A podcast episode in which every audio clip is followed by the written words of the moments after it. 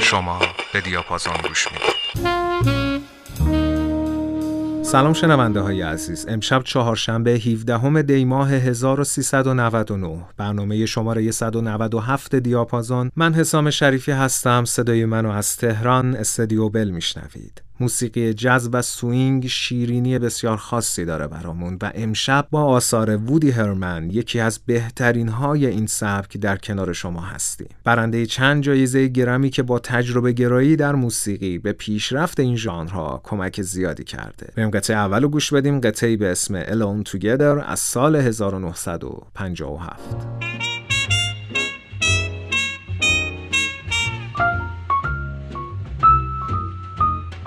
Alone together beyond the crowd, above the world, we're not too proud to cling together. We're strong as long as we're together. Alone together, the blinding rain, the starless night, were not in vain, for we're together, and what is there to fear? Together, our love is as deep as the sea. Our love is as great as a love can be, and we can weather the great unknown if we're alone together.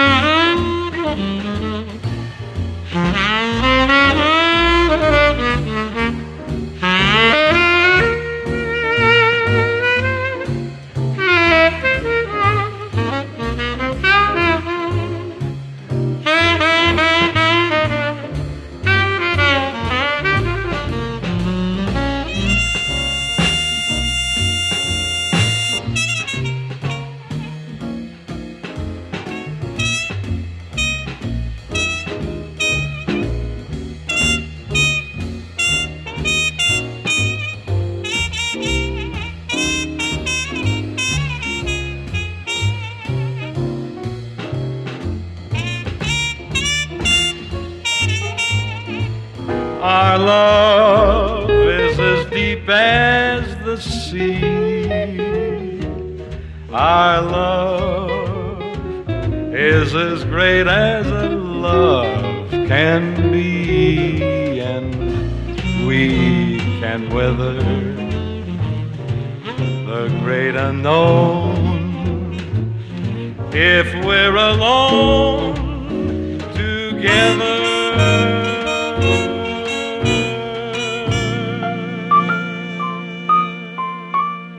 وودی هرمن خواننده، آهنگساز، نوازنده بزرگ سازهای ساکسیفون و کلارینت، در سال هزار و نهصد و سیزده در ویسکانتین متولد شد. پدرش عاشق هنر بود و این علاقه تأثیر عمیقی روی هرمن داشت. از کودکی فعالیت هنریش رو شروع کرد و حدود دوازده ساله بود که با شروع نوازندگی ساکسیفون و کلارینت غرق در ژانر جاز شد. دوران نوجوانی و جوانیش رو با اجرا در گروه‌های کوچک و برنامه‌هایی در کافه‌ها گذروند تا در میانه دهه سی با عضو شدن در گروه تام گرون تونست اولین ضبط حرفه‌ای خودش رو داشته باشه. با انتشار چند قطعه از هرمن به عنوان نوازنده، پیشنهادهای کاری زیادی بهش رسید. در همین زمان بود که پیشنهاد ارکستر هری ساسنیک رو پذیرفت و به عنوان یک پدیده فعالیت حرفه‌ایش رو در مارکت موسیقی امریکا آغاز کرد. بریم قطعه بعدی رو گوش بدیم، قطعه‌ای به اسم I Remember Duke از سال هزار و نهصد و پنجاه و هفت.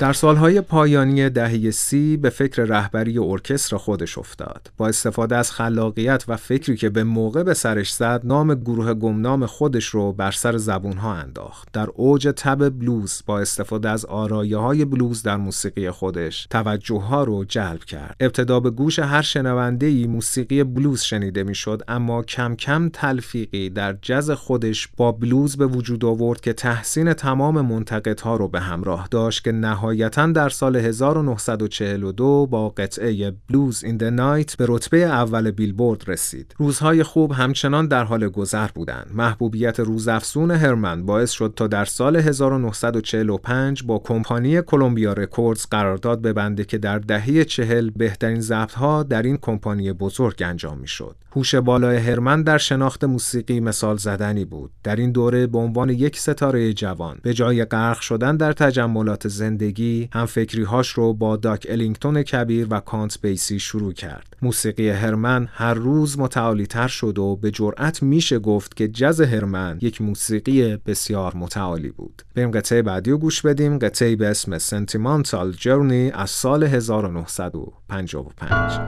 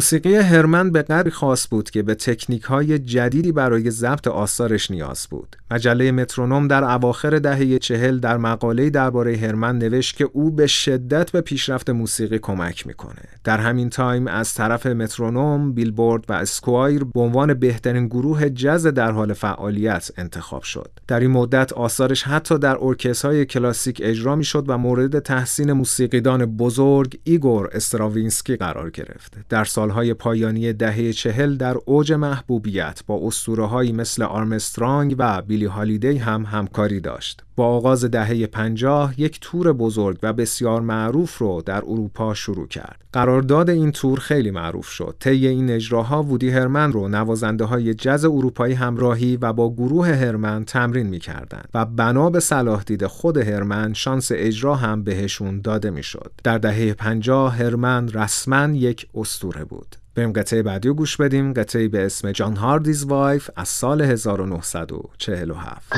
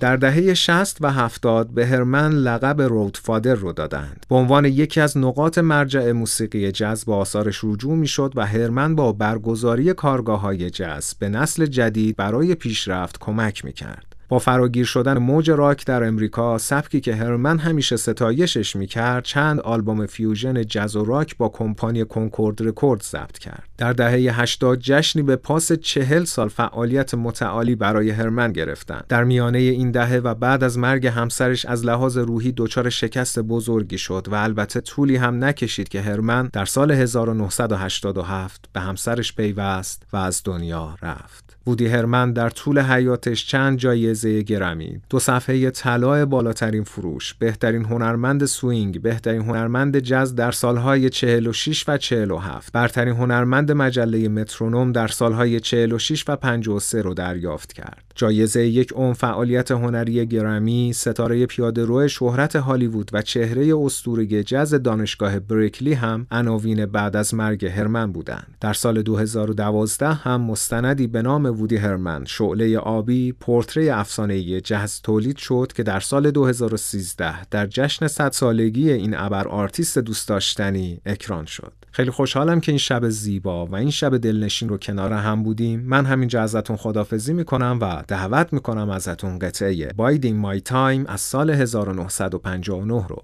بشنوید. شبتون زیبا، خدا نگهدار.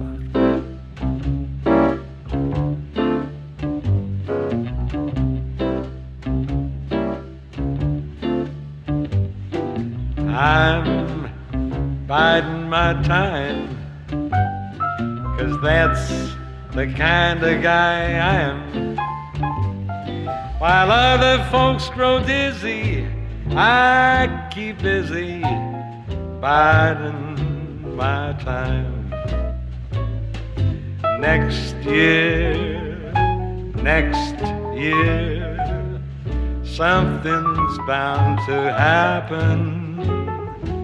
This year, this year, I'll just keep on napping and biding my time, 'cause that's the kind of guy I'm. There's no regretting when I'm sitting biding my time.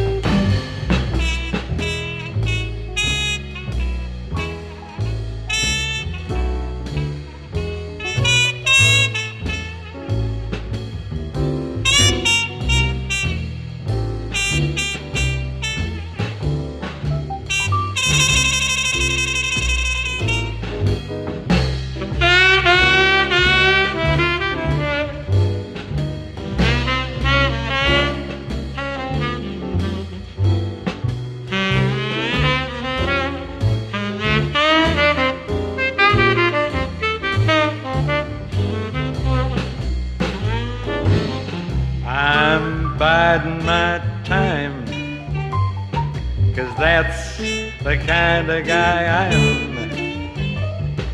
beginning on Monday, right through Sunday, biding my time. Give me, give me glass that's full of tinkle. Let me, let me dream like Rip Van Winkle. He bided his time, and like that Winkle guy I'm chasing wave flies, how the day flies, biding my time, just biding, biding.